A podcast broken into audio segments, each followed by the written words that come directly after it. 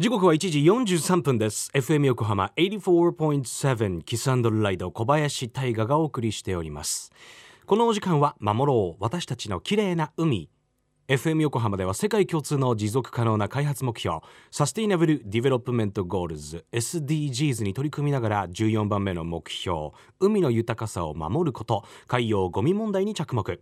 海にまつわる情報を毎日お届けしております。今週も神奈川県水産技術センター栽培推進部主任研究員で海洋科学博士の岡部久さんのインタビューをお届けしております。多様な魚が取れる豊かな神奈川の海を守るために我々ができることとは？岡部さん教えてください。こんにちは。神奈川県水産技術センター栽培推進部の岡部と申します。よろしくお願いいたします。まずね神奈川県の海でね美味しい魚が取れてるんだってことを再認識していただきたいんですねあの食べておられる魚っていうのはあの輸入だったり、えー、他の地域からの魚がほとんどだと思うんです。でも実際は神奈川県の海って結構豊かなんですよね。であの旬の時期に美味しい魚っていうのは出回りますしそういうところにもね目を向けていただいて是非神奈川県産の魚を食べていただきたいと思います。うな重とかっていうのは年に1回2回食ってたわけですよ。でそれがね外食チェーンでものすごく安い値段で売られるわけじゃないですか。やっぱり晴れと毛っていうものが崩れちゃってるんですよね。でそうすると、まあ、中間にいるというかあのその狭間でねあの神奈川県にいる漁業者の皆さんなんていうのが、まあ、泣いてしまうということになってるんですよね。でその中でもブランド化が本当にうまく成功してるのはしらすだったりとかあのあるんですけどしらすまあ毎日食ってもいいとは思いますがイワシの目指しを毎日食いたいなって気がしますね。僕なんては。相模湾東京湾。本当に性質の違うあの海ですからそこで取れるものも本当に違うんでね。そういうのも味わっていただきたいですよね。是非とも。地域で取れるもの路地で育った野菜なんて美味しいわけですよ。寒い時期のほうれん草とかね白菜とか。美味しいわけで。そういうのをもう一度日本人は思い直して前はそうだったんですよ。僕ら子供の頃そうだったんですもん。魚屋さん行けば今日はあれだよ。あの江戸前の小肌が入ったよとかね。そういう話が聞けたわけですけどね。アジのいいのが入ったよ。そういうのがこうなくなってきちゃったっていうのが戻したいっていうのが今の私の感覚です。じゃあ素性はどこ？何これ？っていうふうな感覚をやっぱり持ってもらえればちょっと変わってくるかなと。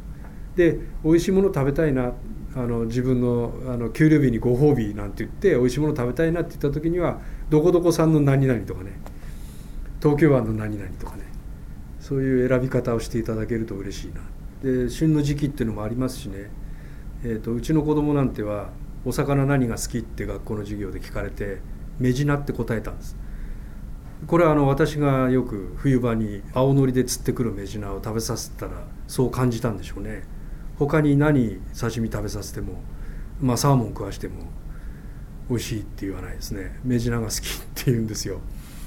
だからしめしめと思ってるんですけどね 私としては。美味しいものを美味しいと感じるっていうのがやっぱ大事でして旬の時期にとかね。メジナっていうのはあの磯釣りでよくターゲットになる魚でグリーンっぽいグレーのタイのような形の魚なんですけど、まあ、2つあってメジナには黒メジナとメジナとあるんですけど冬になるとね植物、えー、岩に生えてる海苔とかアオサとかそういうものを食べるようになることから海苔メジナとかって言われたりしますし海苔を食べる時は美味しいって言われるんですが私の感覚では秋10月以降脂が乗ってきて、えー、1月2月ぐらいまではあの美味しく食べられますね。それ以降は卵が膨れてくるのでそっちに栄養がいっちゃうのでちょっと食味は落ちます。ただ白子が絶品です。声を大にして言いたい。メジナの白子最高に美味しいです。タラを上回ります。